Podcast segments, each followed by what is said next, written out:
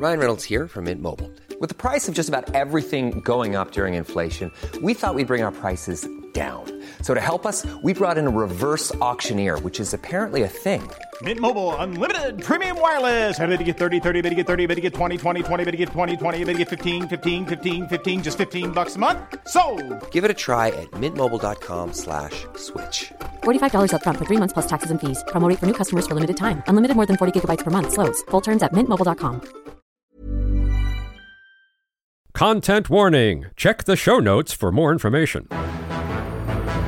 It's June 16th, 1982, and another remarkable event is about to be uncovered by Arion, Rebecca, and Olly, the Retrospectors. So it was on this day that the official monster raving loony party was formed by screaming Lord Sutch and one of his mates, Alan Hope, who was one of his backup singers. Howling Lord Hope. Yeah, actually. And it was over beers at the Golden Lion in Ashburton in Devon. And the two of them came up with this new political party. But it wasn't actually the first time that Lord Sutch, whose real name is David Sutch, had ever run for office of any kind. Yeah, he actually ran for the funky sounding National Teenager Party in the 1960s, even though That- he. to be fair, that would have been cool in 1960s. That would have been so yeah, I mean, groovy. he was 26 at the time, which I think would be looked upon less fondly now. But yeah, he was a, a rock singer. He was kind of a forerunner of the, the shock rock era. He would dress up in horror inspired costumes, etc. And his big hit was the song Jack the Ripper. He stood for the National Teenage Party, which sounds kind of stupid, but actually wasn't stupid because their main thrust was that the voting age should be lowered from 21, which it later was. So uh, they're making a good point. We don't have a control sample, do we? So we don't know what would have happened if he hadn't stood against Harold Wilson in 1966 and won 585 votes. But at least he was in a room with the Prime Minister then saying, Yeah. look, 585 people are prepared to vote for me to say that the voting age should be lowered to 18. And when you think about it, like, why would you, age 21, vote for that as your main concern? You're already out of that age group. So actually, it might have been quite a powerful statement. It was just in the wake of the Profumo affair, which was the great political sex scandal of the age. And what he said was if the politicians are going to be acting like teenagers, then how dare we not allow teenagers to have the vote? And this sort of underpins quite a lot about what goes on to be his future party, the Monster Raving Loony Party, which is that they kind of wrap a real serious point in something that's satirical or funny hmm. or often not very funny. And quite a lot of the policies that they advocated for ended up becoming law. Yeah, so he campaigned for commercial radio, for the all day opening of pubs, and for passports for pets, all of which sounded like comedy policies, obviously, at some point, but are now British law. I, I had a look at their uh, manifesto online, and if I could just run a couple past you, they say that capital punishment will be opposed on the grounds that it's unfair to Londoners.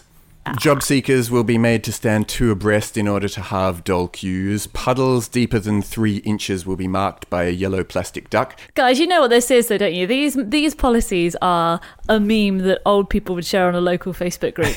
Yes, it is a vote for an anti establishment party, and so it sort of doesn't matter what they really stand for. Agreed, and and actually, it's sort of paved the way for one of the real joys of contemporary British politics, which is that often you have, if not the prime minister, then any minister or even MP standing in front of Elmo or a guy calling himself Count Binhead, or you know, like these absolute absurd candidates who the actual establishment have to stand next to. It's great. Were you aware of that growing up in Australia? And do they have that in Australia? We don't really. I mean, you do have crazy parties, but they usually are but they mean it.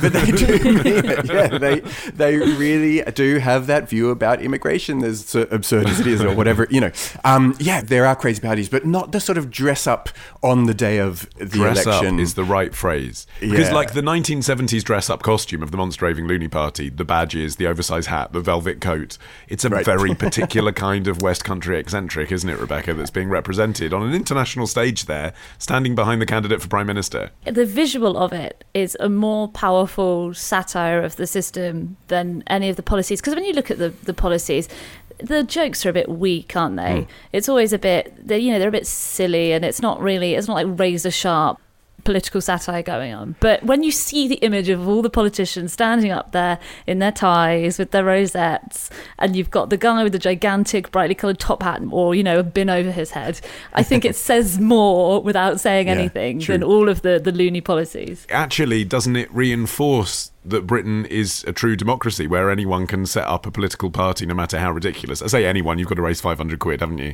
Mm-hmm. But, you know, anyone can stand for election on policies they believe in.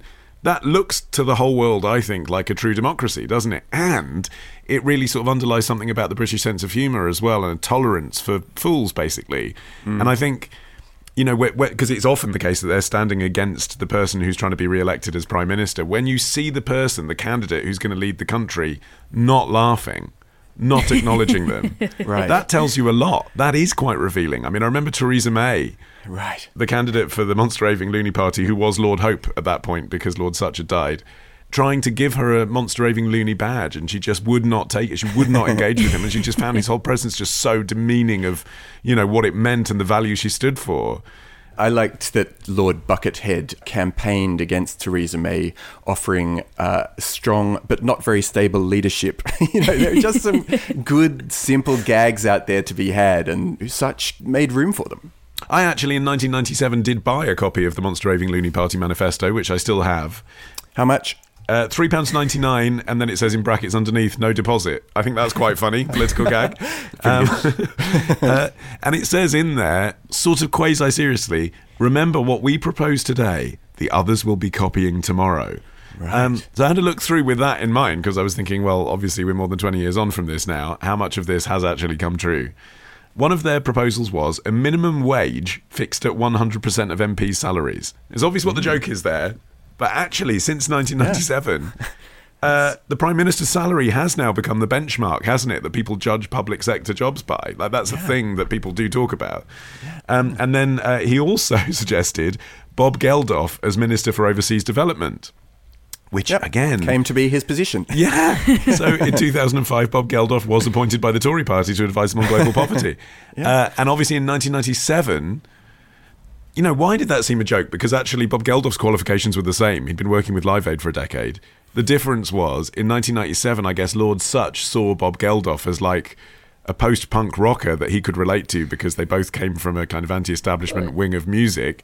Mm. And actually, now that like that kind of culture is culture, isn't it? Like Well, that yeah, distinction's gone. And also, I think the idea then of a pop star or a rock star becoming involved in politics and being given, you know, a political position did seem more absurd than it does now. When you've got people like Angelina Jolie and the UN and everything. Mm. Exactly. Like, that's kind of the joke, isn't it? Like Screaming Lord Sutch, the guy who used to sing the weird song about Jack the Ripper, he's standing for Parliament. That in itself is funny. Yeah. And that now Yeah. doesn't seem like that unlikely, does it? That someone who was in a rock band 30 years ago would be standing for Prime Minister. In his political career, as a perennial candidate, which by the way, there is a page on Wikipedia for that if you're interested in other perennial candidates. Lord Sutch contested 40 elections in his political career. Uh, he did lose his deposit on all of them, although he came very close to not losing it in, the, in 1994 at the Rotherham by election, where he won 4.2% of the vote and came fourth out of five candidates. Impressive. Who came last? It was the Natural Law Party.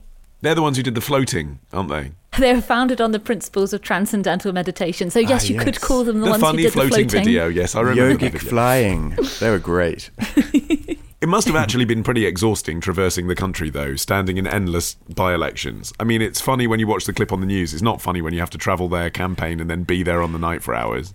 And also maybe a little bit depressing to kind of lose every single time. And so much so that apparently he used to have his victory party on the night before the election with all of his friends um, because they sort of knew in advance what the result was going to be. It was also strangely and sadly on this day, 16th of June in 1999, that Screaming Lord Sutch died. Um, he committed suicide. I don't know whether he knew that it was the same day that 17 years earlier he'd actually founded the party.